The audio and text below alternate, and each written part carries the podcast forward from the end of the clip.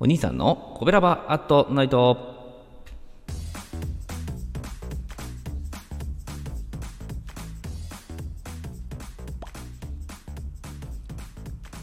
はい、皆さんこんばんは。コベラバラジオ部のお兄さんでございます。えー神戸が好きで音声配信が好きな神戸ラバーが集まる大人の部活動、コベラバラジオ部でございますが、そのコベラバラジオ部の活動として配信しているのがコベラバーアットナイトでございます。毎日20時55分から5分間、担当パーソナリティが様々な切り口で神戸の魅力を発信しております。えー水曜日、私、お兄さんがですね、パーソナリティとしてグルメで神戸の魅力を発信しておりますと、えー今日はですね、えー居酒屋さんでございます。まあ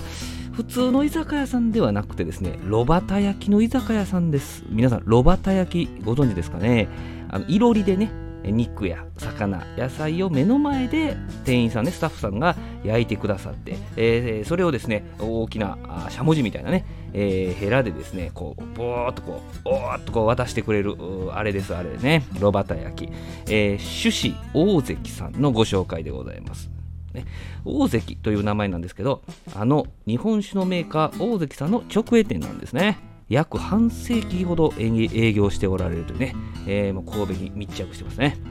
えいろりを囲むようにねあのカタカナの「こ」の字みたいな感じでカウンターがあってですね、まあ、そこにですね空いていたのでカウンターに座ることがまあできたんですけどね、まあ、店員さんはですね全て女性なんですね。皆さん和服姿ね。えーちょっとまあ、ちょっと昭和にこうタイムスリップしたようなこんな雰囲気の中ですね、こう店内見渡すと、まあ、あ夜のお店のこう同伴でね、来てはるなーっていうお客さんとかね、えーちらほらいたりとか、お一人さんもいましたけどね、ここに1人かとかっこいいですね。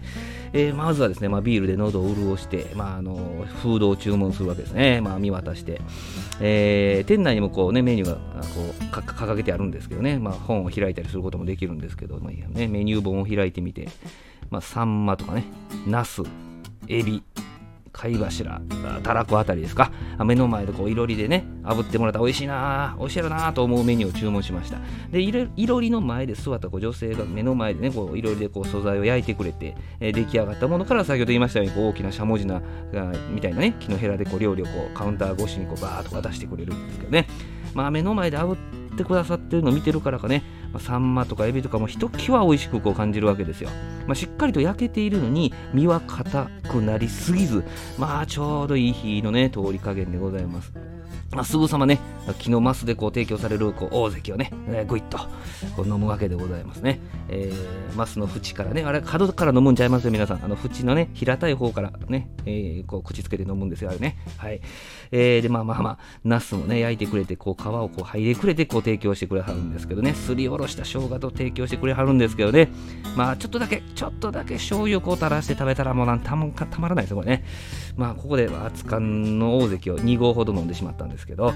いやー、美味しかったですね。まあ、他に酢の物、揚げ物、で、まあ、ちょっと一人用小鍋みたいなのもあったりとかね、えーしてましたけど、えー桜干しって名前やったんですけどね、私の実家ではもうみりん干し言うてましたけどね、イワシの干物をこう炙ったやつね、あ甘くなったやつね、表面がね、あれも日本酒にありましたね。まあ、神戸でですねいつもと違うお酒ライフをね楽しみたい時はこの炉端焼きの朱子大関さんでね雰囲気とともにこう味わって楽しんでいただけてはいかがでしょうか、